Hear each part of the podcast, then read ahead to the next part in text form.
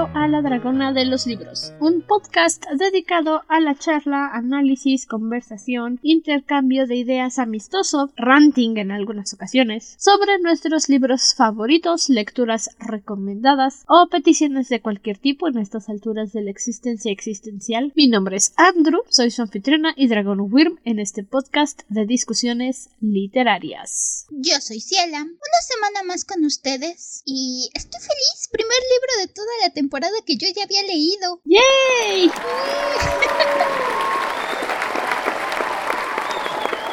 Que es algo que comentamos al final del episodio anterior. Con excepción de algunos libros, yo ya los había leído, casi todos. Y literalmente fue agarra esta cosa que nunca has leído en tu vida y léelo para el podcast. Sí. Digo, no me quejo. Varios libros del podcast no tengo yo mucha idea. Algunos sí, algunos no. Pero sí, esta temporada viene desde el año pasado y no había tocado ni un solo libro que yo ya conociera. Y ahora estamos empezando con una trilogía que yo ya leí. Y por moto propio. y por voluntad propia. ¿Qué es lo más? Es como de, wow, por primera vez en el podcast. Ah, sí. Bueno, no, descontando El Resplandor de la segunda temporada. Así hay, de hecho, algunos de la segunda temporada que yo ya había leído, pero en esta tercera temporada no había pasado. No. No. No sé si debería disculparme o decir, bueno, así es la vida. Así es la vida. Yo concuerdo, así es la vida. Pero sí ha sido interesante con todo lo que hemos leído. Sí. Ya tenía un rato que había yo leído esta trilogía, que por cierto creo que ni siquiera hemos dicho cuál es, pero... No, vamos a empezar la trilogía Firelight de Sophie Jordan. Tal vez ustedes no se acuerden, tristemente, bueno, tristemente para mí, los libros no fueron populares. Compraron los derechos, obviamente, editorial BR compró los derechos, pero no hubo un boom en los libros, no se volvieron masivamente populares. Y de repente pues la gente los ve en el estante, ven una chica con cabello rojo mirando la portada y están como de, ah, sí, ok, y se van. Ay, perdonen, aún tengo unos cuantos mocos. Me enfermé la semana pasada. Aún tengo mocos atorados en la nariz. Ven la portada y, y se van. No se acercan a ver el detalle que hace que te preguntes qué está pasando con el libro. Porque tiene escamas en una parte del rostro y su ojo tiene una pupila vertical.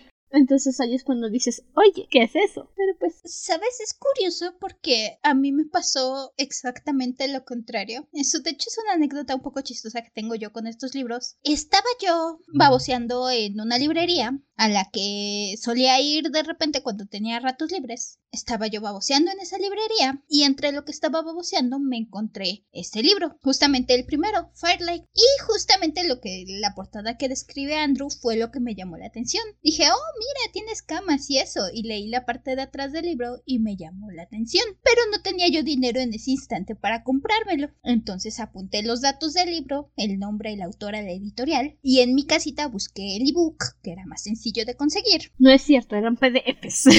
Sí, era un PDF. En nuestros tiempos, con nuestra pobreza, descargábamos PDFs. Sí, eso hacíamos. Uno crece, aprende y dice, no, ya no más.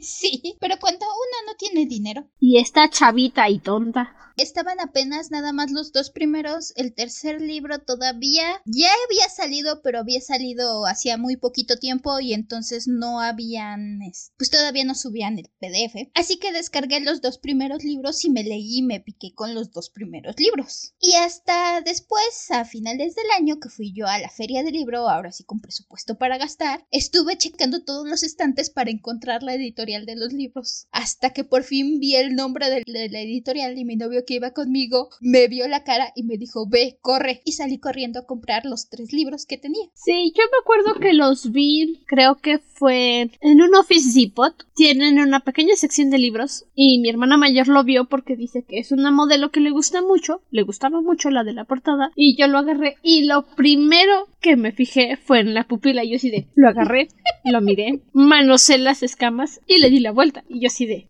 tú te vienes conmigo, no me importa lo que diga mi mamá. y entonces mi mamá, ¿qué es eso? Y yo, obviamente un libro de qué? Dragones. ¿Cuánto cuesta? No me acuerdo, pero le dije y yo no lo estaba soltando, literalmente lo tenía abrazado. Y mi mamá está bien, ponlo. Y luego, como vio que lo estaba consumiendo, pero así veloz, me dijo, bueno, pues pídele a tu prima que te preste los otros. Y yo... Y entonces fui con mi prima, me prestó los libros, llegué a mi casita, terminé de leer, más bien, agarré mi primer libro, lo empecé a leer porque dije ya los tengo los tres, los voy a leer de corrido. Y entonces, como no hice mi tarea por estar leyendo mi libro, mi madre me dijo, ahora ya no vas a leer ninguno de los tres. Y yo, ¿pero por qué? Porque no hiciste tu tarea y tu tarea es lo principal. Y yo, ¿pero por qué? o sea, no es como que mi promedio fuera a caer o fueran a expulsarme por no hacer mi tarea. Literalmente el profesor ni la revisó, pero me castigaron mi libro. Y entonces hice todas mis tareas, casi casi del mes. Y le dije a mi mamá, ya hice mi tarea, dame mi libro. Y me dijo, está bien. Pero si tienes tarea, te lo voy a quitar. Y yo, ya hice toda mi tarea. Y entonces lo agarré y lo leí. Y si tenía tarea pendiente, mentí, pero eso ya no se lo dije a mi mamá. Hay riesgos que... hay, hay algunos riesgos a tomar en la vida. Mi mamá no tendría por qué interferir entre mí y mis dragones hay libros que provocan ese efecto. Y si, si algo debo decir de estos libros es que saben dejarte en suspenso. Sí. Y es en general, la trilogía sabe terminar el libro en el momento exacto en el que dices necesito el siguiente en este instante. Son chiquitos, son como del tamaño de los de Dragon Blood, de los libros de Jaxi y de la hechicera y el general tonto, pero estos son mejores.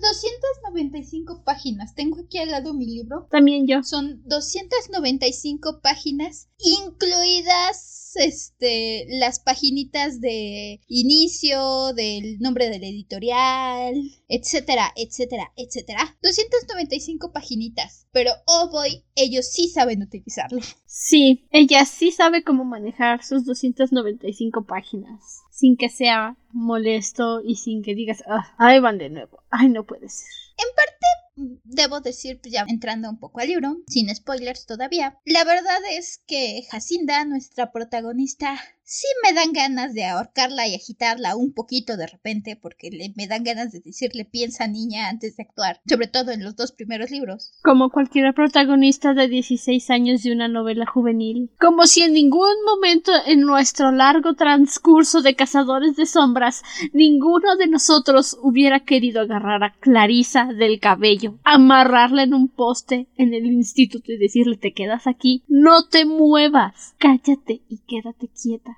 como si ninguno de nosotros en ningún momento durante nuestra lectura de los Juegos del Hambre hubiéramos querido decirle a Katniss ya cállate y siéntate, deja de dar problemas. Basta. Es el síndrome de las adolescentes protagonistas. Es inevitable. Sí, es, eso lo mitiga. O sea, si de repente dan ganas de ahorcarla, o de decir es que qué estabas pensando, pero te queda muy claro que tiene 16 años y creo que eso también es puntos para el libro y sé que de momento estaba yo más chica cuando lo leí la primera vez, no de 16, pero tal vez de unos 17 años, 18 años creo. Ah, tanta diferencia. Eh, ajá, pero sí, o sea, estaba casi en la edad. Como Obviamente, eres una persona completamente diferente. 16, cumples 17, ya. O sea, borrón y cuenta nueva. No eres la misma persona que fuiste hace tres segundos. O sea. Como cambias tanto en dos años. Ajá. Ahorita que lo releí ya más grande, sí puedo 100% decir, este es un libro en primera persona. Entonces Jacinda es la que nos está narrando todas sus sensaciones y todas sus emociones y todo lo que está pensando. Y la verdad es que sí, aún releyéndolo y en ese momento lo sentí, sabes que estás hablando con una chica de 16 años. No se siente que la autora está forzándolo, que realmente no sabe cómo piensa. No, sabe exactamente la clase de cosas que piensa piensa la angustia adolescente, porque, oh boy, esta chica tiene bastante angustia adolescente. Es un buen reflejo de una chica de 16 años con muchas emociones para ella. Y aparte, pues todos los problemas que conllevan en su familia, en su vida, hace un buen trabajo en establecer la personalidad de Jacinda, en establecer la situación en la que está viviendo Jacinda, para justificar toda la rebeldía adolescente que tiene, porque no es lo mismo solo decir mis padres no me controlan a decir no voy a dejar que nadie me controle porque han estado planeando hacer eso toda mi vida. Es un doble con ella, porque tienes la simplemente es la edad en la que quieres independizarte y tomar tus propias decisiones y que nadie te diga qué hacer. Y si le sumas justamente este punto de que Jacinda tiene por todos lados gente que le dice cómo tiene que ser, qué tiene que pensar, qué tiene incluso que ser o no ser, es un tema bastante central, sobre todo en este primer libro. El Jacinda luchando por definirse como quién es ella. Y la verdad es que muchos libros, aunque muchos lo agarran, no todos logran manejarlo bien. Esta etapa adolescente donde estás buscando quién eres tú, no quién tus papás creen que eres, no quién tus maestros creen que eres, no quién tu familia creen que eres, tú mismo quién eres qué es lo que a ti te gusta, lo que tú quieres, lo que tú buscas en la vida.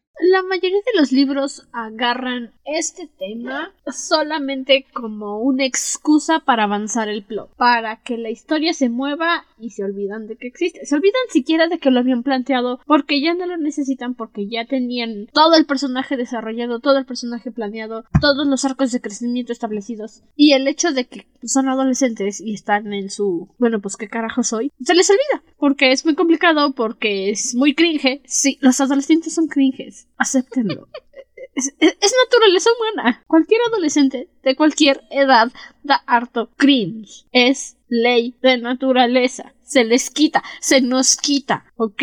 A todos. Pero la mayoría de los autores están como de, ah, sí, ah, no, me pregunto quién podré ser yo y de repente, pum, aventura, sé exactamente quién soy es un punto complicado porque tienen muchas veces una de dos. Es irónico porque tienes personajes de 16 que se sienten como mini adultos, que lo único que tienen de adolescentes es el número que dicen que tienen. La edad. Ajá. Pero es obviamente que el autor está escribiendo con una mentalidad adulta. Y a veces tienes personajes como en los libros de Jaxi, justamente donde tienes personajes que se supone que están en treinta tantos y actúan como adolescentes de 16. Sí, o luego te pasa lo contrario de los Juegos del Hambre, que describen niños, pero no se comportan como niños, se comportan como mini adultos.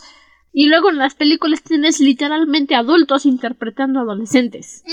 Y son adultos, no adolescentes. Eh, en las películas es toda otra cosa, porque es tan raro que tengamos adolescentes interpretando adolescentes. Pero sí, este caso manejan muy bien todo esto. Debo decir que sí hay momentos en el libro, sobre todo releyéndolo ahorita ya más grande, donde decía, santo Dios, sí recuerdo que así era la angustia adolescente, pero no extraño la angustia adolescente. No. Ser adolescente es una de esas etapas de la vida que la disfrutas cuando la vives y en cuanto la superas, inmediatamente, tres segundos después dices No quiero volver ahí. Una disculpa a todos los que me conocieron en esa época oscura. No era yo. Eran las hormonas. Y le ignora, ignoras que existió en algún momento. Es ley de la naturaleza. Lo superas, pasas de página, te conviertes en tu verdadero yo y no vuelves a regresar a esa época oscura jamás. Nunca. Ni siquiera para hacer comentarios sarcásticos. No, nada, no, no existió. En algún momento despertaste y ya eras la persona que eres ahora.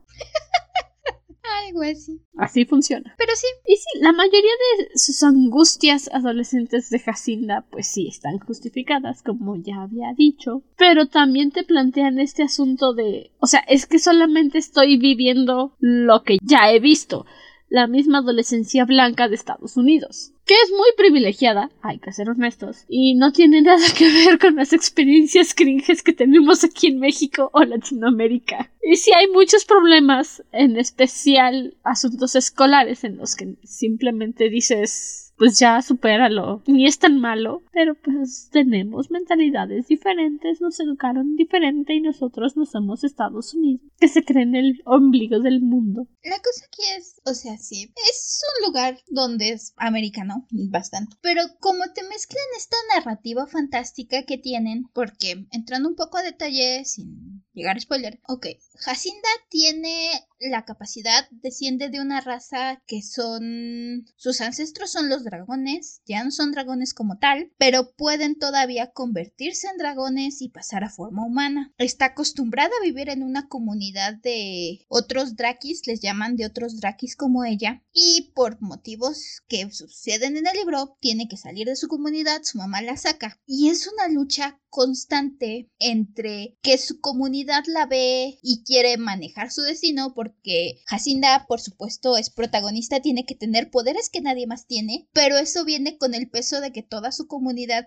quiere decidir su futuro por ella, contra su mamá que quiere que se deshaga de su parte dragón porque no le parece, contra Jacinda que dice es que quiero poder controlar mi vida pero no me quiero deshacer de mi lado dragón, me gusta mucho mi lado dragón y no la culpo. No es que su mamá simplemente le diga que deje ir al Draki porque no le parece, pero está la situación de que, pues ya entrando más en spoilers, a la familia dirigente de la comunidad, a los líderes, vamos a ponerles nombre porque selección de autor, pero pues en realidad entre los dragones no hay como jerarquías, a menos que lo quieras manejar así en tu libro de fantasía. Está bien, es válido. Tenían mucha envidia de la familia de Jacinda porque su papá era un Draki Onyx, uno de los más fuertes, uno de los mejores, que todos estaban como de, oye, ¿y tú por qué no diriges a la comunidad? No quiero, no se me da la gana. Es mucho trabajo. Qué flojera, ni me pagan.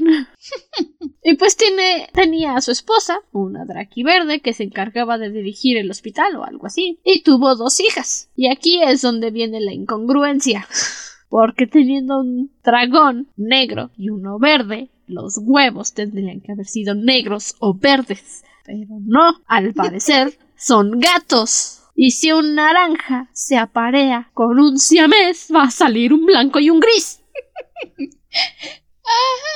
y entonces el negro y el verde tuvieron hijas y una salió Draki de fuego y la otra nunca despertó. Y entonces están como de, ah, mira, el que queríamos que fuera el líder ahora tiene una hija que es Draki de fuego, que ya se habían extinguido.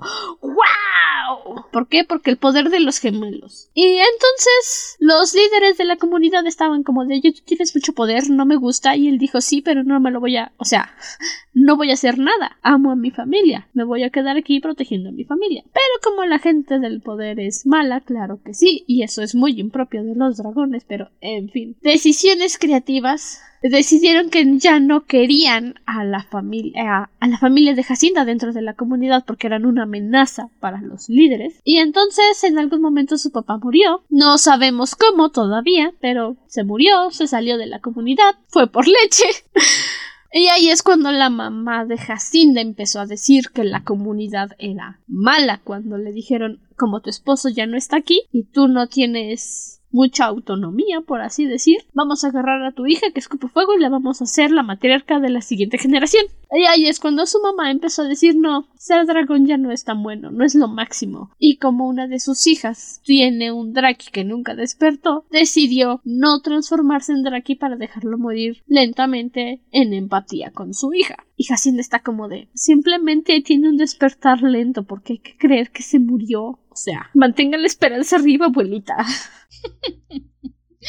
En parte con Jacinda es el hecho de que espera que tal vez aún se le haga a su hermana, tiene esperanza, pero sí. La comunidad, y es algo constante a lo largo del libro, ve a Jacinda como más como un objeto, más como vamos a perpetuar la raza y que sigan habiendo drakis de fuego. Como una maquinita de hacer huevos. Ajá. De hecho, literalmente es algo que Jacinda algo así dice, de nada más me quieren para reproducirme, ¿qué onda? Incluso su hermana, Tamara, se lo llega a comentar de es que nadie en la comunidad te trata como persona, o sea, solamente te ven como el futuro para hacer más drakis de fuego. Entiendo el punto de la mamá. También está el hecho de que, y Jacinda lo menciona y la misma mamá nos lo menciona en el libro, realmente su mamá ya había intentado matar a su draki antes, solamente regresó porque quería mucho a su papá de Jacinda y dijo está bien, y si quiero estar contigo tengo que seguir siendo draki, hasta que efectivamente el draki de Tamara no despierta y decide, no, es que lo mejor es que yo y mis hijas matemos a nuestro Draki. Si Jacinda ya no es un Draki de fuego, entonces ya no va a haber problema. Ya no la van a querer. Y literalmente va a buscar el ambiente más inhóspito y más posible para la muerte del Draki. Y es una lucha. Porque como es conocimiento... Ya no sé si debería decir conocimiento común, pero Entre los obsesivos, probablemente autistas obsesionados con una sola cosa por toda su vida, es conocimiento común que los dragones habitan en lugares húmedos, porque tienen escamas. No, no tienen ninguna relación con los reptiles, son dragones, no reptiles, ¿ok? Métanse eso en sus cabezas duras y huecas porque al tener un cuerpo tan grandote y la escama no permite mucha sudoración que hidrate el cuerpo, que es lo que sucede con todos los humanos y todos los mamíferos, sudas y te hidratas, tu cuerpo está humectado constantemente, los dragones necesitan de un ambiente húmedo que les proporcione esa humectación extra que ellos no pueden producir, montañas, cuevas, pantanos, sí, torres de castillo porque ahí no entra ni un alma de sol, lugares frescos que mantengan húmeda su piel debajo de la escama, que los mantengan humectados y saludables. Y hubiera dicho que como cualquier cactus, pero no. A esas cosas las mandas al sol y dicen que absorba todo el agua de la tierra que hay aquí para matar al resto de las plantas y sobreviva yo. No. Ahora sí que mandar a un Draki a Arizona, creo que se van. Ah, creo es el desierto. Es literalmente como poner a un pececito fuera del agua. Es como que agarrar tu pecera y ponerle frente a la ventana. No te especifican y no sé suficiente de Estados Unidos porque creo que su comunidad está en Colorado, no sé dónde. Pero no te especifican, solo es un desierto que se llama Chaparral, creo. Si es una comunidad. Arizona. Porque no es la espera. Su mamá se va a trabajar de hostes de noche y could be Vegas. Podrían ser Las Vegas. No nos las Vegas también es un desierto. Es un lugar donde pueden pasar de un lugar boscoso y de niebla con, a coche, porque no nos dicen en ningún lado que vayan en un avión o algo así. Se pueden ir en coche en unos días, pero sí, es un desierto. Could be. Es una comunidad en el desierto y a Jacinda le choca el desierto. Y could be Vegas. Puede ser porque el trabajo, como dice Andrew, el trabajo que agarra su mamá es de... es, es en un casino, así que... Maybe. No nos especifican, pero... Google dice que Chaparral está en Nuevo México. Ahí está. Creo que no es Vegas. Creo que no. Pensé que se lo había inventado. Honestamente, yo también. Puede ser una alegre coincidencia. Creo que es una alegre coincidencia. Porque yo sí dije a Chaparral. Qué nombrecito tan raro. Pudo haber agarrado un mapa y decir, necesito una ciudad en el desierto. Esta también pudo haber sido. Pudo haber sido Vegas, pudo haber sido Arizona. Ah, dice este mapita que me encontré por aquí. Aquí hay un bosque y como a unas 5 horas conduciendo esta ciudad Juárez. No están tan lejos. y could be Vegas. Could be. Y could be Vegas. En fin. Qué bueno que aclaramos ese misterio. No iba a poder dormir. No. Pero sí, ese es el plan malvado de su madre para acabar de matar al Draki de Jacinda. Nos vamos al desierto como una planta desértica. Y ya con eso, en dos semanas le dice su mamá, tu Draki se habrá muerto por siempre y Jacinda. Lo bueno es que me quieres. Es, es un conflicto constante y es un conflicto interesante porque entiendes a la mamá, aunque debo confesar que sí me desespera. No me cae muy bien la mamá, pero entiendo de dónde viene, entiendes la preocupación. Y al mismo tiempo, para Jacinda literalmente es esto, y no le molesta repetirnoslo bastantes veces, pero para Jacinda literalmente es es que matas a mi Draki y me estás matando a mí. Y lo único que ella entiende de lo que hace la mamá es que su mamá espera que ella sea otra persona, que no sea quien Jacinda cree que es. Es un conflicto donde puedes entender las dos partes. Las tres partes, si incluimos a Tamara, que lo mencionábamos, su Draki nunca despierta y por lo tanto contra la hermana que es la joyita de la comunidad a la que quieren para tener más bebés de fuego. Tamara básicamente no existe, se vuelve un cero, se vuelve un asterisco en su propia comunidad, en la vida de donde está. Nadie la pela mucho, nadie le hace mucho caso. Llegan a la comunidad y Tamara tiene por primera vez la oportunidad de florecer, de empezar de cero, de empezar a relacionarse con otras personas que no la van a ver menos en comparación de la hermana. Así que también entiende sus frustraciones con Jacinda que no se acaba de resignar a que estén ahí y que quiera decir, oye, espérame, déjame ser feliz, déjame tener mis cinco minutos donde no estoy a tu sombra. Pero es que eso también es algo que maneja muy bien Sophie Jordan en el primer libro y también en el segundo libro y que mucha gente falla en hacer en cuanto llegan a Chaparral y Tammy está, pero si obsesionada con ir a la escuela, con probarse ropa, con hacerse una nueva vida, Jacinda le dice, ok, por ti lo voy a intentar, por ti voy a esforzarme porque me agrade la escuela. Y es algo que vemos constantemente. Se le presentan complicaciones a Jacinda por Tamara. Lo estamos haciendo por Tamara, porque es feliz. Y nunca la he visto tan feliz por mi hermana, ¿ok? Elijo la paz hoy. Y así es constantemente. Qué fácil pudo haber sido que dijera no, la importante aquí soy yo, que arde el mundo si es necesario, pero el hecho de que siempre esté con que no, se lo prometí mi hermana, es feliz, tiene amigos es algo que no ves en muchos libros. Es ninguno, en realidad. Es esta pelea que tiene de intentar mantener una parte que ella considera vital de sí misma y hacer las cosas funcionar para su hermana. Y es, sabes, es lo que, aunque de repente te den ganas de agitar un poco, Jacinda, al final dices, ok, pero me agradas. Porque incluso el punto de Jacinda es que primero intenta hacer lo posible por adaptar por intentar lo mejor para Tamara, para su mamá un poco, y únicamente cuando se da cuenta que otras opciones no funcionan, que está desesperada, que dice es que de verdad me estoy muriendo, es cuando empieza a tomar las decisiones más alocadas, que a final de cuentas son las que nos llevan a nuestra historia de amor. Pero a final de cuentas es una situación desesperada porque es supervivencia del más apto, supervivencia del más fuerte. Jacinda menciona en una ocasión en la que se escabulle para transformarse en Draki que les duele. Nada más ha estado unos días en Chaparral, pero convocar a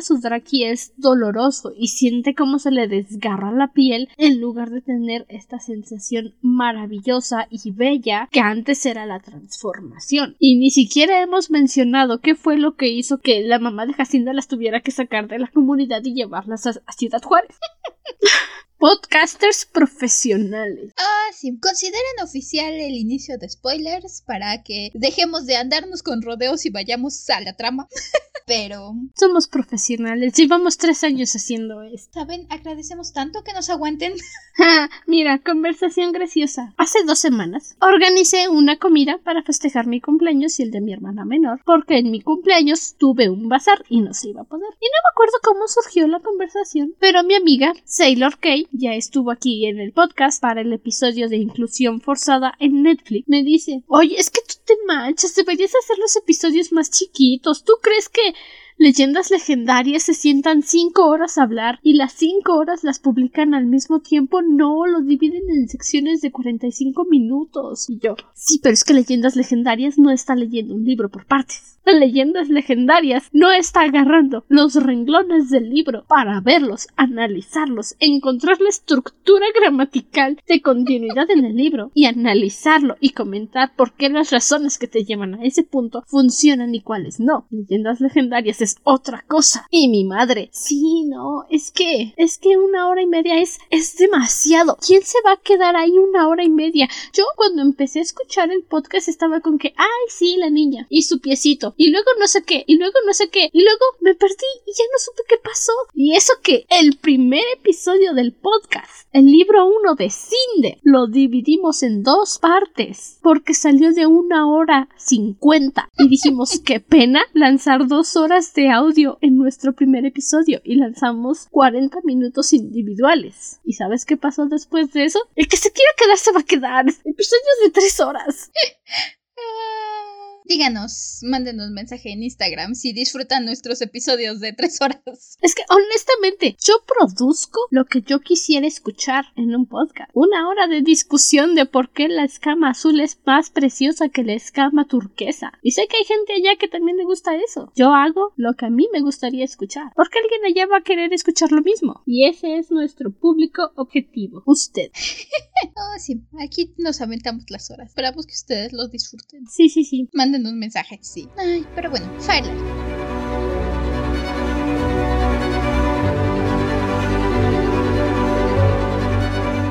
El libro lo comenzamos, justamente el problema con el que se suscita todo el libro es que a Jacinda y a su amiguita Azure se les ocurre la brillante idea que por una vez en la comunidad tiene prohibido salir a volar de día y ellas dicen no quiero, quiero volar en el sol, quiero que me dé el solecito mientras vuelo, quiero sentir el aire, no quiero volar de noche y se les hace muy fácil a las niñas salir y escaparse para darse un vuelo matutino. ¿Y qué pasa? Que como siempre pasa en esos casos, todo lo que puede salir mal, sale mal. And nothing can go wrong. Oh no, it all went wrong. Exacto. Eh, lo que le pasa a Jacinda y a Azure porque salen a volar en el amanecer. Ese punto de todavía es de noche, pero ya está saliendo el solecito. Antes de que todos se despierten y las atrapen. Y empiezan a escuchar unos helicópteros. Juticópter, juticópter. Que son, obviamente, porque si hay dragones, hay seres inferiores con caca en la cabeza que dicen son monstruos y bestias y los tenemos que cazar. Lógico. Infrahumanos un helicóptero de cazadores de dragón. Y entonces, como Azure es un draki azul, tiene la capacidad de respirar bajo el agua, o sea, no, pero eso es un dato muy interesante de agregar. Le da un giro único a tu especie de dragones. Los azules más bien son considerados como de trueno. No pueden ser de hielo porque para eso están los blancos. Me agrada. No es algo que yo hubiera pensado directamente solo porque azul es agua, pero no voy a decir que está aburrido, que no es original, es muy original. Entonces Azure se, se zambulle al lago para esconderse y Jacinda se va a esconder a una cueva después de que le disparen una flecha y cuando está lastimada o está asustada, no puede controlar al drag y se queda ahí arrinconada en su cueva esperando que nada malo pase. Y los cazadores están gritando como hacen los cazadores y uno de ellos, que es el nadador estrella, obviamente dice yo voy y empieza a nadar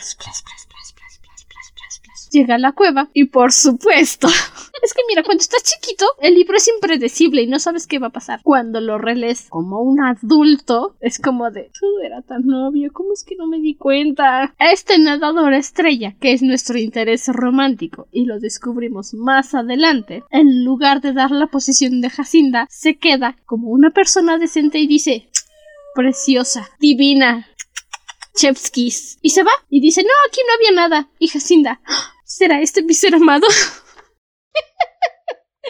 Siendo justos, de primer momento dice, ok, qué demonios, pero bueno, sobreviví, viviré para sacar fuego otro día. Sí. Y ya luego llegan los adultos a rescatar a Azure y a Jacinda, le quitan la flecha de la espalda, la ayudan a volver a su forma humana para que el Draki sane mientras está escondido. Y ahí es cuando empiezan los problemas. Porque Severin, el líder del clan, está como de no, no, no, esto es demasiada libertad, no puedes tener tanta libertad. Y está platica y le está diciendo a la mamá de Jacinda, esto no puede seguir así, vamos a tomar medidas drásticas. Y no sé si es porque yo estoy perturbada de toda mi existencia, pero lo primero que pensé fue le van a cortar las alas. Ay, Diosito, le van a cortar las alas porque vuelo fuera de permiso. Y sí, eso era lo que iban a decir. Pero hasta esto nos enteramos después. Pero yo sí dije, ¡ah! No recuerdo la primera vez que lo leí, pero creo que yo no ligué inmediatamente le van a cortar las alas. Yo sí me tardé un poquito más en decir, mmm, si algo no les parece y algo van a hacer, pero pero no sé qué van a hacer. Mm. Entonces sí, estamos de acuerdo. ¿Es porque estoy perturbado? Si este es el primer episodio del podcast que escuchas. He mencionado esto muchas veces. Cuando yo estaba chiquita y mi mamá ponía las leyendas de Sleepy Hollow, la de Johnny Depp, yo era esa degenerada mental que se emocionaba y le gritaba al jinete, córtale, córtale, córtale la cabeza, córtale la cabeza. Y se emocionaba cuando le cortaba la cabeza a alguien. Y también era esa degenerada que mientras veía el zorro y el sabueso, cuando Toby está peleando con el oso, para proteger a Todd. Yo le gritaba a Tommy, a, a Toby, muérdele la pata, mátalo Toby, mátalo Toby, mátalo Toby. Entonces, ah, pero por supuesto, para contrarrestar mi perturbada infancia, me ponía a llorar cuando le borraban el camino a Alicia en Alicia en el País de las Maravillas. Así que sí, yo directamente me fui a que le iban a cortar las alas. Because I am sick like that. Jacinta de momento no capta, no se le ocurre, en parte, y le entiendo. ¿Como a Ciela? Ajá, sí, no, no se le ocurre en ningún momento que le van a cortar las alas. Y hasta eso se me hace una buena defensa la que ella usa después, y es que realmente no quiere pensar que su misma comunidad, por muy gordo que le caiga Severín, por muy gordo que le caiga Cassian, que es el que el heredero de la comunidad con el que la quieren casar, en ningún momento se le ocurre. Ay, abro paréntesis. A mí me caía muy mal Cassian cuando leí el libro por primera vez y ahora me cae Cassian mejor que Will. Pobrecito. Cassian se merece su final feliz. Lo cierto es que en Firelight Cassian no le hace mucho favor el primer libro. Y tiene sentido, o sea, estamos viendo todo desde la perspectiva de Jacinda. Así que vemos y nos desesperamos con su mamá porque lo vemos desde la perspectiva de Jacinda, vemos lo que le pasa a Tammy de la perspectiva de Jacinda y por supuesto vemos a Cassian muy poquito, a ratitos, desde la perspectiva de Jacinda, que la verdad es que no tiene una muy buena opinión de él. Al contrario de Will, que se vuelve nuestro interés amoroso, que Jacinda lo adora y eso mismo nos deja reflejar el libro. Esto, avanzando un poquito. Sí, esa es otra parte del síndrome de novela juvenil. Debe de haber un ángulo amoroso. Siendo justos, creo que este libro es, es, fantasía, aventura y es romance, tal cual. ¿Sabes? No es por nada, pero siento que Firelight enfocado para adolescentes sin llegar a ser explícito, pero tiene lo de romance que le faltaba al beso del dragón o al a los libros de Jaxi, a los de Dragon Blood. Sí. Son adolescentes, entiendes que las emociones corran muy fuertes con ellos. Y sobre todo, y este es un detalle que me di cuenta ahorita releyendo, Jacinda, la mamá la saca de la comunidad porque se da cuenta que le van a cortar las alas. En la noche se van despacito y escondidas para que no las cachen. Llegan al desierto, van a la escuela y se reencuentra con Will, este cazador. Y tienen este primer fogonazo entre los dos en que se ven y dicen y es algo inteligente, porque de hecho te dan un motivo en el libro del por qué Will está tan sintonizado con los Drakis, al punto que cuando ve a Jacinda dice aquí hay algo, no entiendo por qué, y tiene sentido que no entienda por qué, pero al mismo tiempo tenga este instinto y que Jacinda obviamente es el cazador que le salvó la vida. De primer momento dice, ok, aquí hay algo. No sé, creo que lo hacen de una forma muy inteligente que no solo es este amor de primera vista, sí hay un poco de eso, pero tiene sentido esta atracción inmediata. No es un insta-love porque no se están declarando su amor eterno cuando solo han convivido por una semana. Te estoy viendo a ti porquería del dragón. Sino que más bien es una conexión instantánea. Porque pasan tiempo, platican, conviven, Will invita a Jacinda a la comida familiar, pasan tiempo juntos, tienen citas. Si hay conexión, si entiendes de dónde viene el romance. Y honestamente, cuando te explican por qué Will está en tanta sintonía con los Drakes, yo dije, ah, espérate, esa no me la veía venir. Y todavía, digo, lo manejó muy bien, muy bien lo manejó la autora. Porque sí, te deja las pistas, pero ninguna de esas pistas que te deja te lleva a la conclusión de por qué Will está tan sincronizado con los dragones y está muy bien hecho. Lo puedes leer, releer y releer las veces que quieras y no vas a ver ningún detalle que te diga, eh, es este, es este. No. Ay, de hecho hay un detalle por ahí, es muy inteligente porque son, utilizan narrativas, por ejemplo, hay un momento donde está con Will, tienen un momento muy intenso y entonces Jacinda hace un comentario de que sus ojos, sus pupilas se dilatan y sus ojos brillan y por un momento siente que hay otra cosa. Pero la cosa es que no te lo manejan como diciéndote mira, mira, mira, aquí hay una pista. Simplemente te lo manejan como las emociones eran tan fuertes en ese momento que parece que algo vio. Pero dado el tipo de narrativa, dado el tipo de cómo nos ha venido manejando las cosas Jacinda, lo interpretas como parte de las emociones, como una descripción de la historia. Y avanzas en el libro y dices, oh por Dios, eso era una pista. Me estaban dando una pista. Y yo ni siquiera la capté. porque jamás se me hubiera ocurrido esa posibilidad. Es un movimiento muy inteligente y me encanta, me encanta aún después de todos estos años que lo maneja de una forma en la que realmente o sea, tú solito no vas a llegar a esa conclusión así nomás. Hasta que te lo dicen y, ahí es cuando ya empiezas a armar todo el rompecabezas y dices, mira, solo lo tenía que voltear. Y la verdad es que Will tiene una personalidad muy agradable. Es el chico misterioso, porque por supuesto tiene que ser el chico misterioso. El... Chicos misteriosos, ¿a qué crees que se refiere con eso? No lo sé, pero si te digo el chico misterioso de, la historia romántica, todos saben a qué me estoy refiriendo. no lo sé, tal vez era porque vio un grupo de chicos misteriosos acampando en el bosque. Reprobada. Eres una fan falsa. Bueno, continúa fan falsa. Llega y...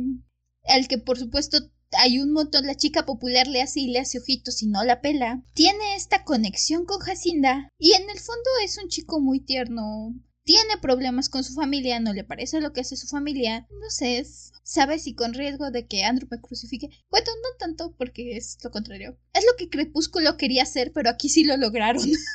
Óigame, no, Crepúsculo no tiene desarrollo de personajes ni nada. Justamente, este libro logra esta relación, esta relación... No, o sea, mira, Crepúsculo es una hoja en blanco. Vela es una hoja en blanco, no tiene personalidad, no tiene emociones. ¿Por qué?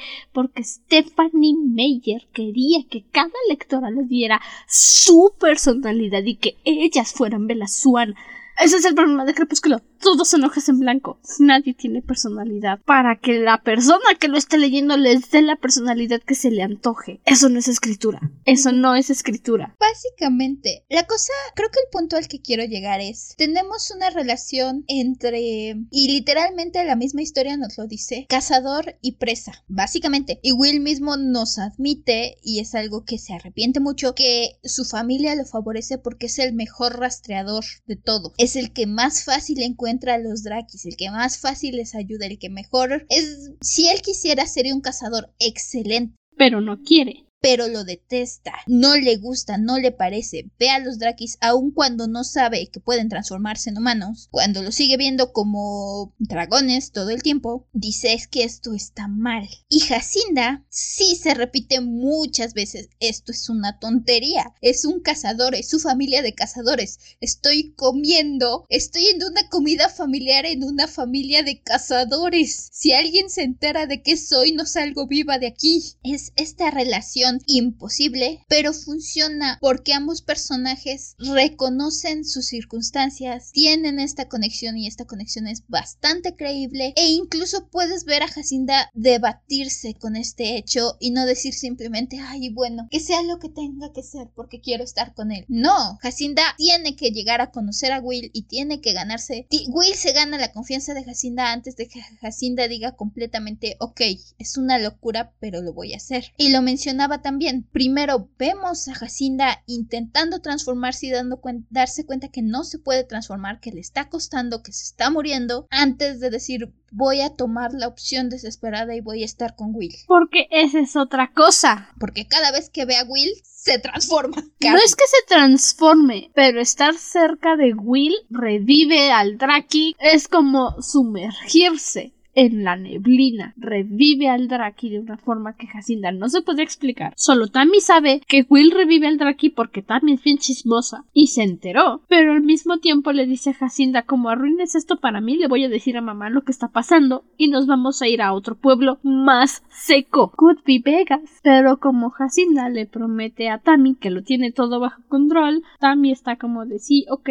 no te metas en mi vida escolar perfecta. No la culpo. No puedo culpar a Tammy. Le va bien, es Mientras Jacinda se está muriendo, está sufriendo, me, encanta porque Jacinda va y se junta con los raritos. Con, los inadaptados de la escuela, por supuesto que sí. Pero puede ver y eso le basta. Tami hace amigos, empieza a tener admiradores, muchos chicos están detrás de ella después de que en la comunidad nadie la pelara. Está pensando en audicionarse para el equipo de porristas y es algo que de verdad deseaba. Y se está llevando bien con las chicas populares. Está volviéndose una de ellas. Se está volviendo plástica.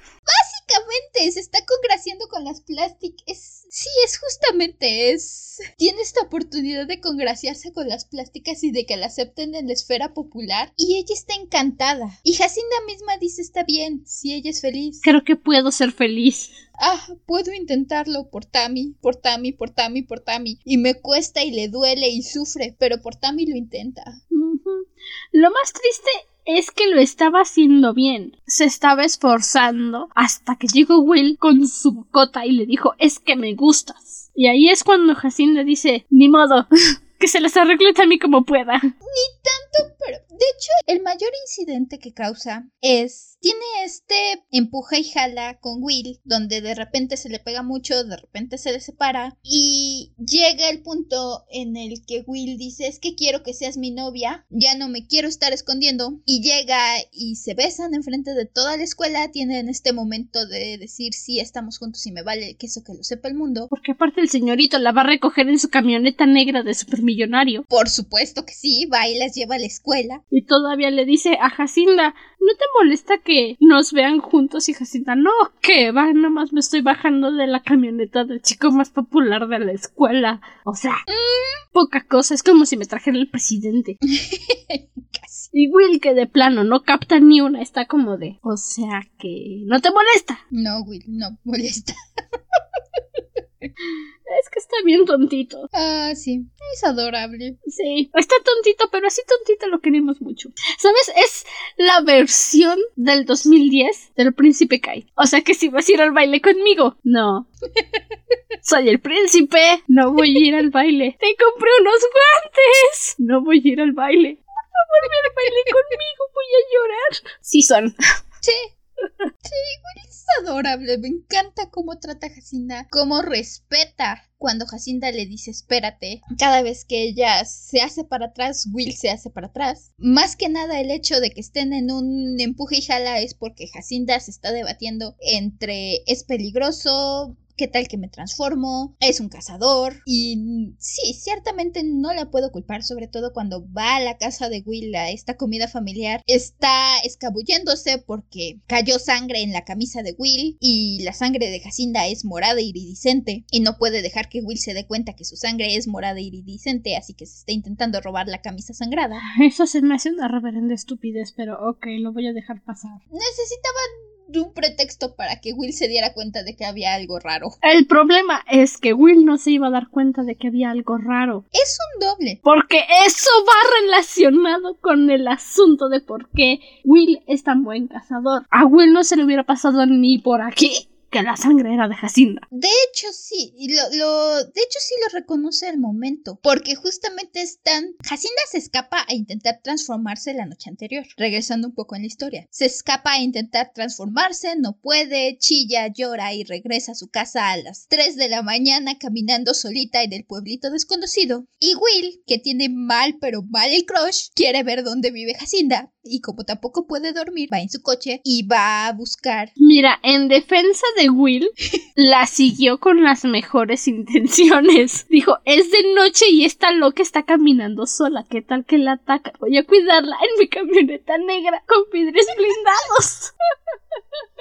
Y lo que ve Jacinda es que está caminando solita de noche en la calle de madrugada y le está persiguiendo una camioneta negra con vidrios blindados. Y entonces. Porque no sabe que es la camioneta de Will y Jacinda se paniquea. Porque todas las camionetas negras de vidrios blindados son idénticas. Y el Will va despacito cuidando a Jacinda y Jacinda. Ahora, no me sigas, ¿eh? escupir fuego. Y Jacinda se paniquea. Total que Will empieza a acelerar porque Jacinda empieza a caminar más rápido y entonces Jacinda dice, ¡ay no, bichis! Y se trepa a una reja y se rasguña y entonces Will está como de, no puede ser, se lastimó y se baja del coche y Jacinda, Will, ¿qué haces aquí? ¿Por qué me sigues? Ah, mira qué bonita está la luna. Quería ver dónde vivías. Ay, es que está bien tontito. Eh, los dos. Jacinda se rasguña y Will se quita la camisa. Obviamente. Ah, por supuesto que sí. Como todo un caballero se quita la camisa y usa su camisa para detenerle el sangrado del rasguño a Jacinda. Por el que se iba a morir. Lo cual lo hace sonar Se le iba a salir el corazón, el alma, los intestinos. Y ya que Jacinda va, tiene su momento, su beso ardiente con Will, la regresa a su casita y entonces entra a su casita toda flotando en nubes y de repente dice... Fuck. Mi sangre es morada y se va a dar cuenta a la luz del día que esa camisa tiene sangre morada. Will, ¿puedo ir a la comida familiar? ¿Sabes? Ni siquiera le pregunta si puede ir, va corriendo a su casa con una excusa toda estúpida y están teniendo la comida familiar. Y es cuando Will le dice, no, pues pásate. ¿Ya qué? ¿Ya qué? Jacinda logra robarse la camisa y mientras se la está robando ve que alguien sube, se paniquea y se mete al primer cuarto que vea y es su momento de oh Dios, oh.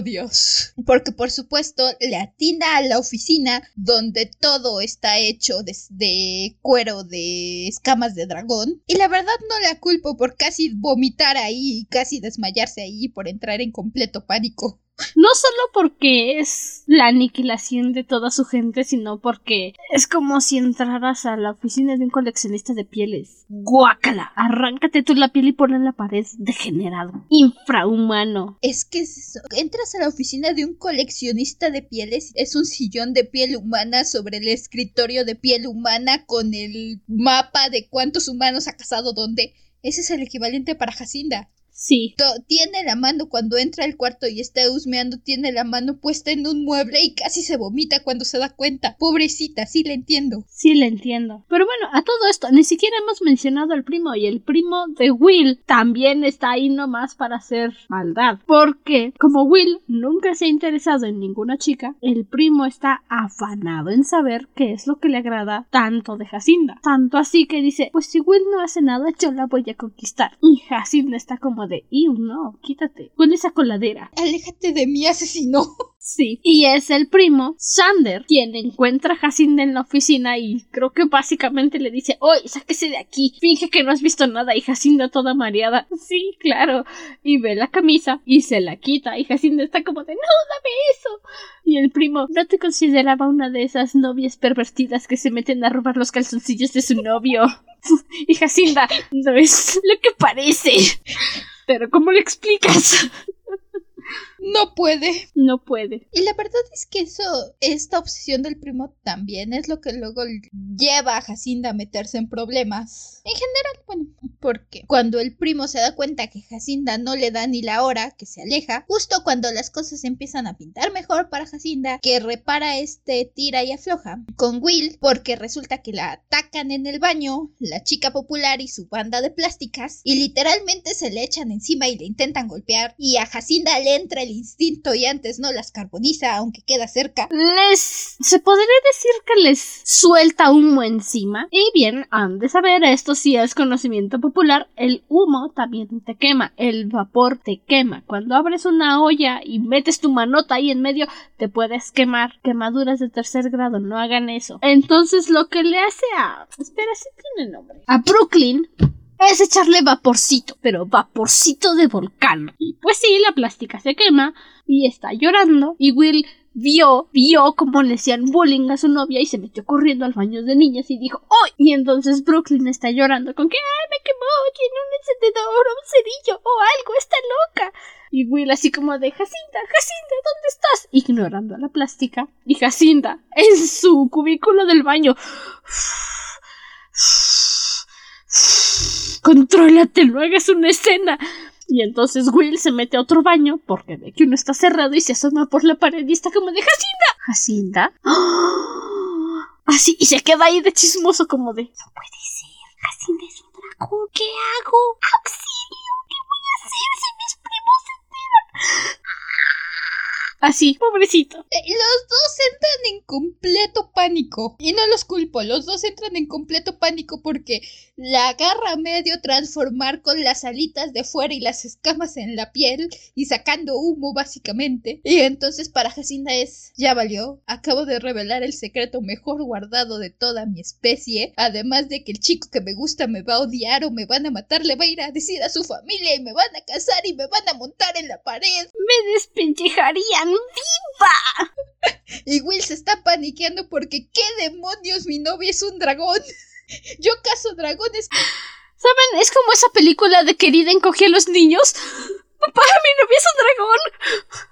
Así. A final de cuentas, suspenden a Jacinda. Sí. Tammy pierde la oportunidad de entrar en el, en el equipo de porristas. Creo que es la única vez que sí siento que Tammy se ve un poco insensible, pero al mismo tiempo se entiende porque de nuevo Jacinda acaba de ponerse en el punto de atención y robarle lo que había llegado a lograr en la escuela, porque obviamente las plásticas y las populares no van a aceptar a la hermana gemela de la chica que las acaba de rostizar un poquito. Sí. Y tiene esta queja con la mamá de decirle, ¿por qué siempre todo tiene que ser sobre Jacinda? Acabo de perder algo que de verdad deseaba. Algo que sí quería. Sí es feo, pero igual entiendo a Tamara. Porque ha estado opacada por Jacinda toda su vida, literalmente. Y cuando por fin tiene una oportunidad de ser Tamara, no es que Jacinda lo haya hecho a propósito, obviamente nosotros lo vemos, pero Tami no lo ve así. Tami no ve todo por lo que está sufriendo Jacinda y simplemente dice, es que otra vez todo tiene que ser Jacinda, Jacinda, Jacinda.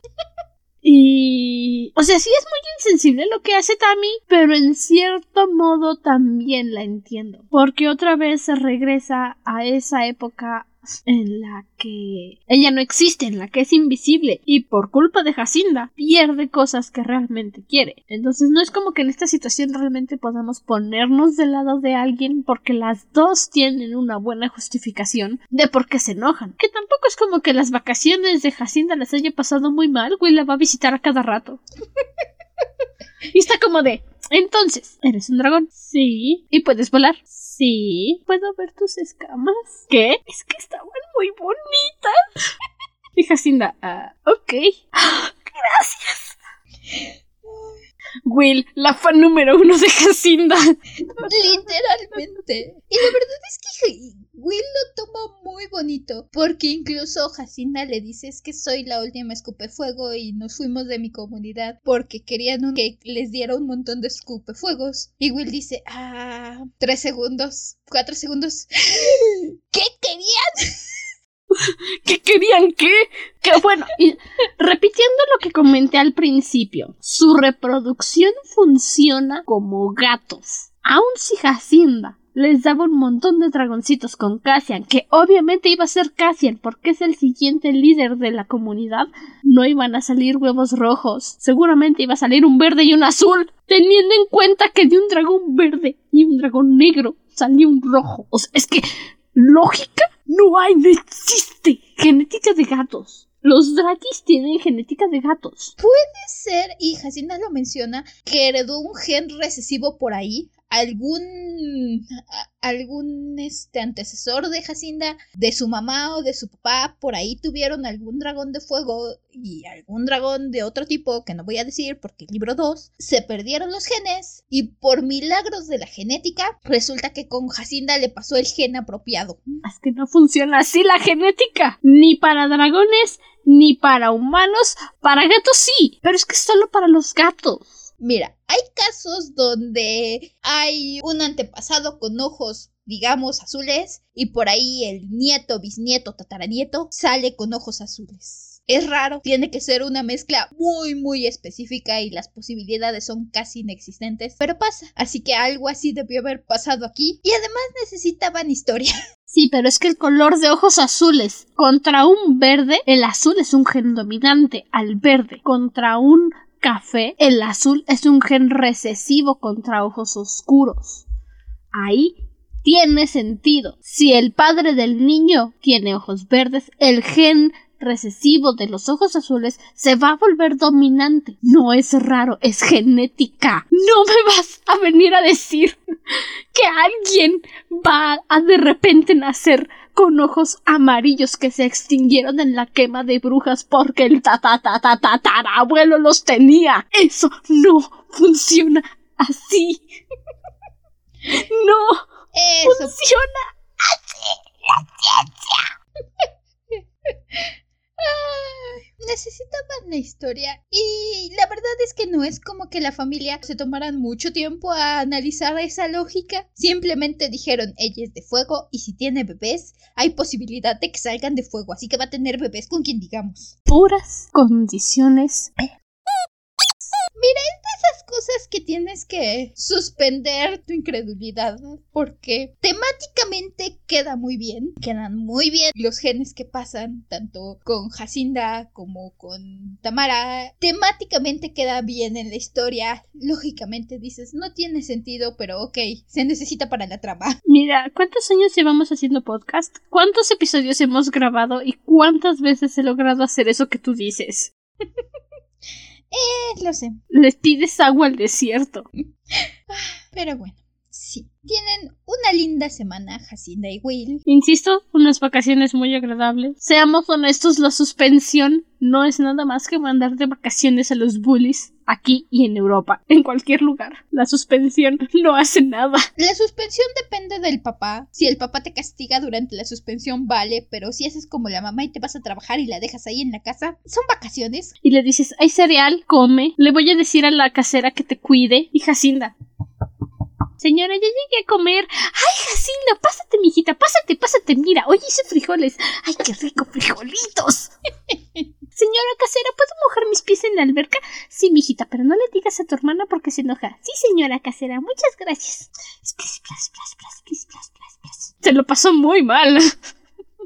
¿Sabes? Eso es lindo porque la casera te la hacen ver como esta viejita amargada que nada más les está espiando para ver que no hagan desastres. Y cuando Jacinda está suspendida y va a verla, es bastante linda con ella. Entonces se entiende más que era como de estoy solita y estoy viendo a ver qué hacen mis vecinitas. Sí, porque es que aparte se pone en el plan, no quiero desastres, no quiero ruido a las 3 de la mañana. No, no, no, mis hijas son muy tranquilas, no me interrumpa. Pero pues se ve que solamente no le agradan los adolescentes, no la culpo. ya, se, ya se la habían ganado. Porque cuando Jacinda va a verla es así como de, ay, sí, pásale, ¿cómo estás? ¿Quieres ver la tele? ¿Ese es tu novio? Uy, qué guapo. ¿Quieres ver? ¿Te peleaste con él? Cuéntame los chismes. ¿Qué pasó? ¿Qué pasó? Anda, ve con él. Yo no le digo nada a tu mamá. Sí, y Will. Ah, gracias. Sí, soy el novio. me cae muy bien la casera. Porque aparte le dice a Jacinta, ¿me cuentas cómo te fue en la cita cuando regreses? Sí. Tristemente, van a la cita. Jacinta se escapa porque su mamá le prohíbe ir a una cita con Will. Porque está suspendida. Porque está suspendida y porque la mamá sabe que el Draki de Se revela y empieza a cosquillar con Will. Entonces, como está esperando que se muera el Draki, dice no, no puede salir con él hasta que se muera tu Draki. ¿Sabes? Creo que esa fue una forma muy sutil, muy inteligente de la autora de poner la hormona adolescente. Porque sí, lo vemos con los dragones y tiene sentido. Pero quítale el dragón y solo son, solo son dos adolescentes hormonales, calenturientos. Tiene sentido que la mamá no quiera que Jacinda esté con Will. Que se prendan inmediatamente de hecho, y esto es algo que de nuevo capté apenas ahora que lo releí, no estoy segura que hayan hecho completamente el asunto, pero tienen este momento donde se revelan, le enseña sus escamas y entonces Will le dice que eres preciosa y se besan y entonces Jacinda dice que se siente súper caliente, que le está echando humo literalmente y cortan la escena a los dos desayunando muy felices. Así que, ¿qué tan lejos llegaron? Se los dejamos a la imaginación. Tienen 16 años y están solitos en la casa. Mira, si consumaron el asunto, qué? Porque Jacinda estaba en modo Draki. Lo mejor de todo es que Will salió bestiality, ¿sabes? sí. Mira, digo que Cassian me cae bien y me agrada, pero Cassian es todo el paquete completo. Es furro, O sea, es que lo tiene todo. Lo tiene todo. 10 de 10. Excelente servicio. Aprobado por el dragón Wirmandru. La degenerada. Ah. mira, para eso necesito que esté aquí Mortem y me diga, contrólate. Sí, después de la suspensión de Jacinda es cuando las cosas empiezan a caer muy rápido. Por ah, sí regresa a la escuela, ¿no? No. No, ¿verdad? No llega a terminar su, sus vacaciones. Decide, no. La suspenden una semana y el viernes Will le dice vamos a salir, vamos a tener una cita, vamos a ir a cenar a un lugar bonito, ver una película, comer palomitas. Y entonces Jacinda le dice a su mamá y su mamá le dice no vas a salir. Tamara tiene una cita, no dicen con quién. Sigue muy molesta con Jacinda por el asunto de la suspensión. Y entonces Jacinda se escapa para salir con Will y de camino los intercepta Shander, el primo de Will, y entonces de principio nada más están como de nos lo quitamos de encima y nos vamos. Y entonces resulta que la cita de Tamara era Shander. Y entonces Jacinda dice, ni loca voy a dejar a mi hermana con este asesino pervertido. Con este degenerado. Porque Tamara está en el cielo, otra vez es popular, pero hasta Will le dice a, Tamara, sí sabes que te pidió salir porque no pudo conseguir a Jacinda, ¿verdad? Y Tamara está como de, cierre el hocico, William. Tamara está enojada, está molesta y nomás está queriendo desquitar. Y no es como que Jacinda haya sido honesta y le haya dicho es un asesino de dragones. Lo único que sabe es que es el primo de Will. De nuevo, no puedo criticar a Tamara y decir que ella es la mala de la historia porque... ¿Le entiendes? Y no sé si... Jacinda es la villana en su historia de Tammy. No sé si influye el hecho de que quiero mucho a Tamara. Adoro a Tamara en los siguientes dos libros. No les puedo decir si eso está influyendo de momento mi opinión. Pero sí, yo tampoco puedo criticarla, la entiendo. No sabe siquiera. No, es que no creo que es porque estemos influenciadas por el amor de Tammy. Tammy es genial, Tammy es vida, Tammy es mía, no la toques.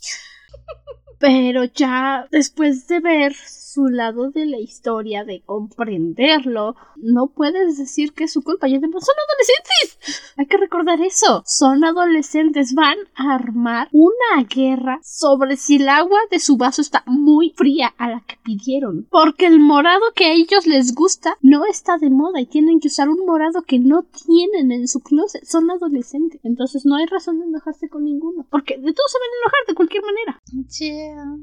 Se entiende, se entiende a se entiende, a Jacinda. Obviamente dicen no voy a dejar a mi hermana y acaban yendo a esta como fogata donde igual van puros cazadores. Jacinda está que se la lleva a la fregada pero no se atreve a decir nada. Se empieza, Will le da un abrazo, le dice cálmate, se la lleva un poquito separado para decirle tranquila, tranquila, respira. Ahorita, aunque nos la jalemos a la fuerza y la metamos al coche, nos llevamos a tu hermana y ya vemos qué pasa después. Le da un besito y Cassian, que había estado rondando a Jacinda para intentar convencerla de que regresara, no le parece, porque Cassian también quiere. Pues, no tanto como rondando, pero acechando, se escapó de la comunidad para perseguir a Jacinda y le dijo si vuelven conmigo, tú y Tamara, les prometo que nada malo les va a pasar. Y Jacinda dijo, y cae de mi mamá, no puedo hablar de parte de tu mamá porque tu mamá rechazó a mi papá cuando eran jóvenes, así que es personal, pero te puedo prometer que te voy a proteger a ti y a Tamara. Y que de mi mamá, ah, me estás pidiendo mucho, Jacinda, solo tengo 16. no, casi tiene 18. Eh, lo que sea, tiene 16. Pero sí, pero sí actúa como de. Es muy inmaduro. Pero sí, ve a, Tamara y a Will darse sus besitos y está como de. Jacinda y Will. ¿Qué dije? Dijiste Tamara. Ah. Bueno, ya se ven que soy una degenerada, pero sí. Todo otro punto. No sé qué le sorprende, yo soy una degenerada, no tengo miedo de decirlo. Jacinda y Will se dan sus besitos. Y a Cassian se le prende la escama verde de la envidia. Y dice, ah, no, con mi escupefuegos no iba como el macho tóxico que es a montar pelea. Mm. A Will se la pasó. Will es humano. Los humanos hacen eso. Se ponen celosos y arman pelea. Los dragones no. Si la hembra eligió al macho con el que se quiere parear, el otro macho, pues ni modo. Se lame las heridas, acepta la, la y se va a buscar otra hembra. Pero en fin, drama, necesario, historia juvenil, adolescentes, ángulo amoroso. Se pelean, Cassian literalmente se están peleando y se los tira al del acantilado donde están, porque están cerca del acantilado. Y entonces Jacinda dice, vale que eso, me vale, voy a rescatar a Will porque no voy a dejar que se despanzurre contra el suelo. Y importándole en ese instante un reverendo cacahuate y 100% consciente de que es una pésima idea, se transforma enfrente de todos los cazadores y Tamara y salta por el acantilado a rescatar a Will. Sí, pero es que si lo ponemos en balanza, casi no iba a sobrevivir Will, ¿no? Sí, es entendible que lo hace. Incluso tiene la decencia de decirle a Tamara perdón, pero tengo que hacer esto. Y cuando rescata a Will, Will se cortó y entonces Jacinda se da cuenta de que Will tiene sangre morada también. Y es cuando dices, ¿qué? Tan, tan, tan. Ahí es cuando todo tiene sentido. Ahí es cuando dices, por eso es el mejor. Le hicieron una transfusión porque menciona que una vez estuvo enfermo y casi se muere. Y su papá hizo hasta lo imposible por salvarlo. Y tú dices, ah, claro, pues compró sangre, compró algo.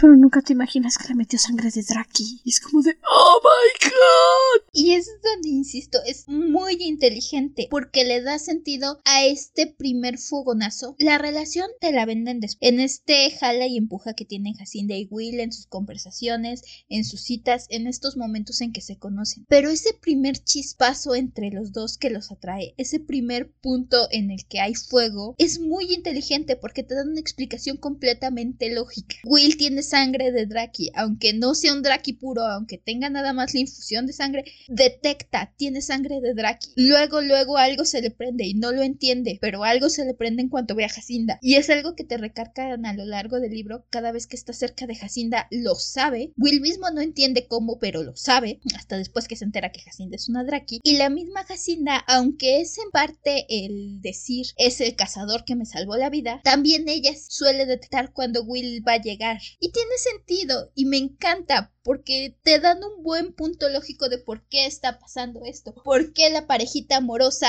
y, adolescente pueden detectar cuando el otro está cerca, sin solo decir es el poder del amor. Porque no es solamente, ajá, porque no es solamente decir es que están enamorados, te dan una buena justificación de por qué se pueden sentir y como ya los viste interactuar, como ya los viste enamorarse y ser una parejita melosa y ridícula de adolescentes juntos, sabes que su relación es de ellos, no de esa conexión de la sangre que tienen. Es que es un libro chiquito, pero está tan bien escrito y tan bien pensado, está muy bien pensado.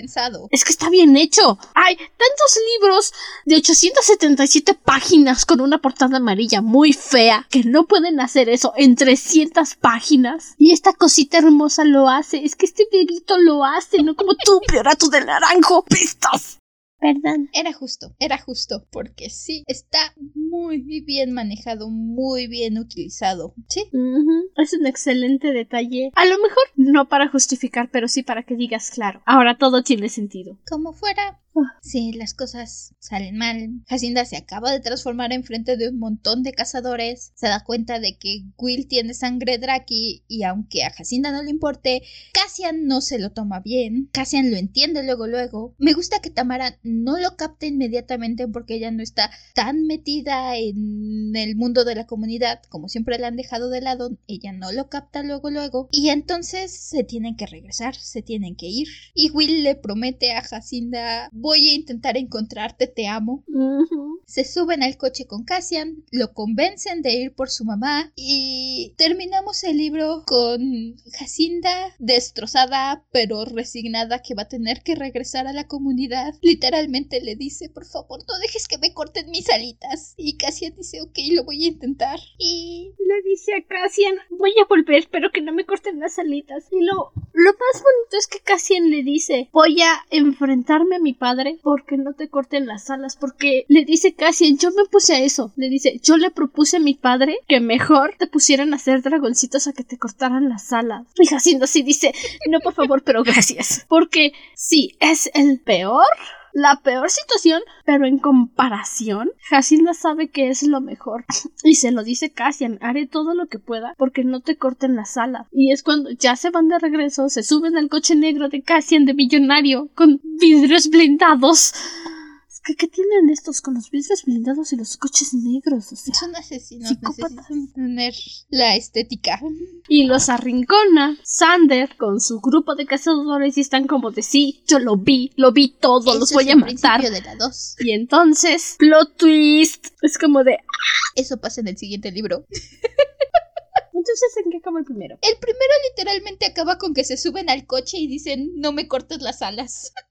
Ah, sí, se duermen en el coche. Ups, sí, siento. Les queda en su suspenso qué pasa para el principio del segundo la próxima semana. No se pierdan el siguiente capítulo. ¡El gran triunfo de Woody! Y ahora entienden por qué necesitas inmediatamente agarrar el siguiente libro.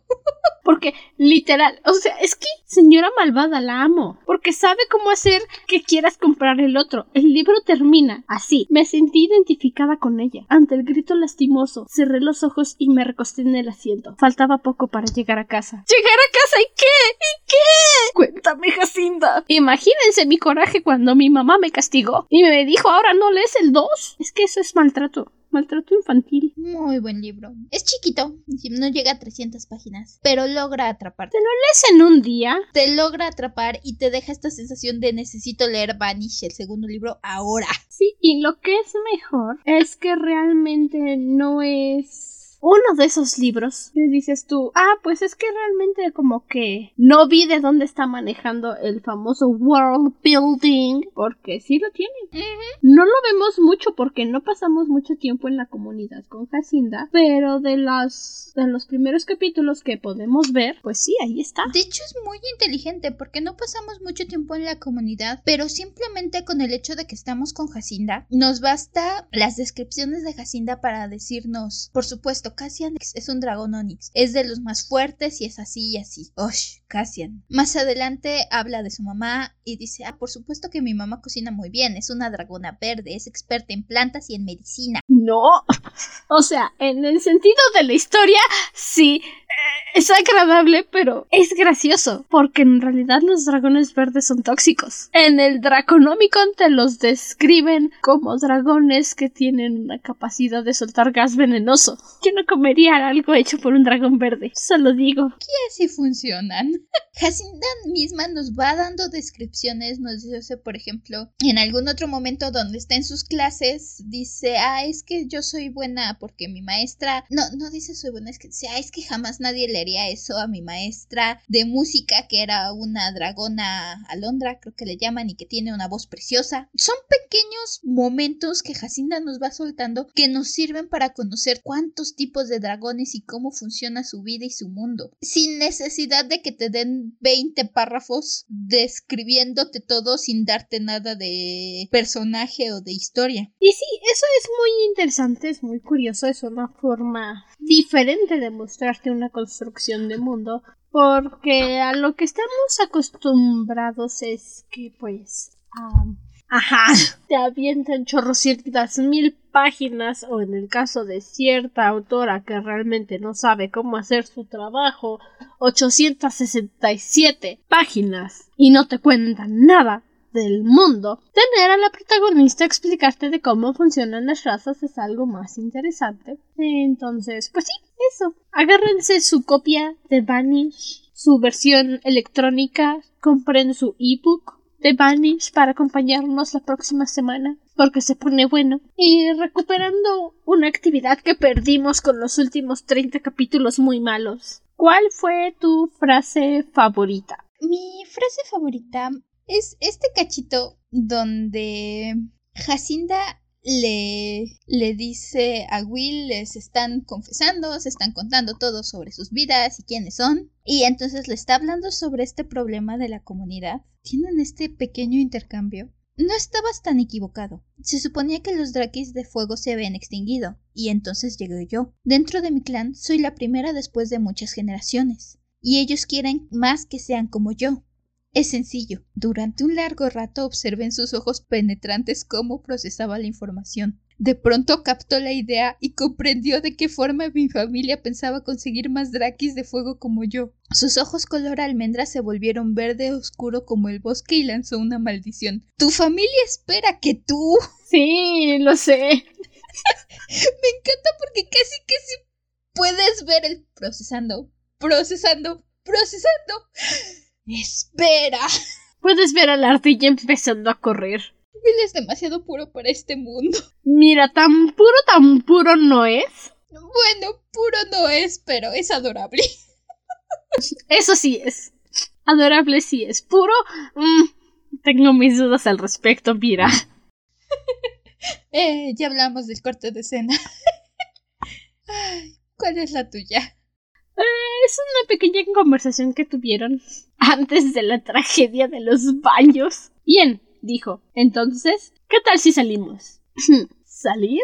Repetí. como si no supiera el significado de la palabra. Sí, una cita de verdad, oficial. Tú y yo, esta noche, ya lo hemos pospuesto demasiado. Su sonrisa se agrandó y se le marcaron los hoyuelos en las mejillas. Cena, cine y palomitas de maíz. Y esa cita nunca llegó.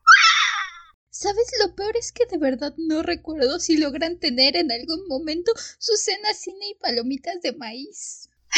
Si no la tienen, para eso existe el fanfic. Y un poco reciclado, nuestra actividad especial de final de episodio. ¿Qué especie de Draki te gustaría ser?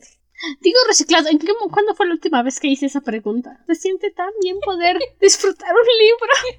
¿Cómo se ve que nos han lastimado mucho las últimas lecturas? Nos han hecho mucho daño.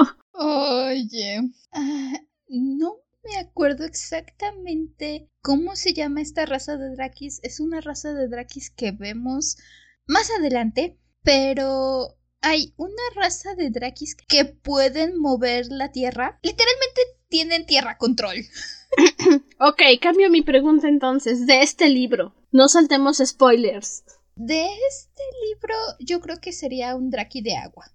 Muy bien, muy bien. Lógico. Sí, me gustan los Drakis de agua. Ah, mm, de los que conocimos en este libro. Voy a ser la única y diferente y voy a decir que quiero ser un Draco de Onix. Porque eso se me hace muy machista de su parte. Que solo los machos puedan ser Onix. No, los dragones no discriminan en color. Y les conviene más tener un Draki Onix hembra. Porque las hembras son estadísticamente más fuertes, más veloces y más ágiles que los machos negros. Y son más grandes. Tomen esa, chicos, ¿listos? Es un buen tipo de Draki. Y ahora sí, terminamos nuestra lectura felices. ¿Va a ser un episodio largo? Pueden verlo definitivamente por la duración de la grabación. Por la duración de este episodio, porque estoy muy segura que este no va a salir de 45 minutos como han venido saliendo esta temporada. Gracias, gracias Jacinda, gracias por regresar la felicidad a mi vida. Todavía, más bien, tiene poquito que empezó nuestra preventa de aniversario. Vamos a dejar en la descripción del episodio el link de la página para que vayan a comprar su paquete de aniversario. Acuérdense, solo va a durar un mes. No se confíen, vamos a empezar a poner más publicidad en Instagram para la gente que se anime a comprar. De verdad, tomen la oportunidad, es un regalo para todos nosotros, para ustedes, para nosotras. Es un pin metálico de Draco si pudiera enseñarles una foto de cómo se va a ver al final, lo haría, pero para eso hay que empezar a pagar la producción. Es mercancía que no se va a volver a ver. Es un gracias. El pin metálico, los stickers holográficos no van a volver a la tienda del podcast nunca, así que no desaprovechen la oportunidad. Los separadores sí los vamos a añadir a la tienda en algún momento, pero sin la imagen trasera. Los separadores del podcast van a venir doble vista en la preventa. Para la tienda solo van a venir las frases, así que aprovechen. Es mercancía que nunca, nunca, nunca, nunca volverá. Así que si quieren su pin metálico del pequeño Draco para ponerlo en su mochila, en su ropa, en donde quieran, aprovechen el momento. Como dijo Andrew, los detalles están aquí en la descripción. Pueden encontrar el link. Así es. Hasta entonces, permanece cómodo y seguro dentro de tu cueva. Nosotros nos volveremos a reunir en el siguiente episodio. Hasta la próxima luna. Bye. Sí. Vas a salir con el que es básicamente tu depredador natural o el, aquel que se dedica a cazar tu especie. Haz como Jacinda, ha intentado agotar primero las otras opciones. Y fíjate primero que sea lindo antes de empezar a hacer tonterías. Al menos no soltaron la estupidez de crepúsculo de Oh, entonces al parecer el león se enamoró de la cordero. Doy gracias que no usaron esa ridiculez. Insisto, ellos sí lograron hacer que eso funcionara. Sí. Sin necesidad de hacer ese tipo de ridiculeces tóxicas. Sin necesidad de hacerlo cringe. Suficiente cringe es la relación. ah, son adolescentes. Bye. Bye.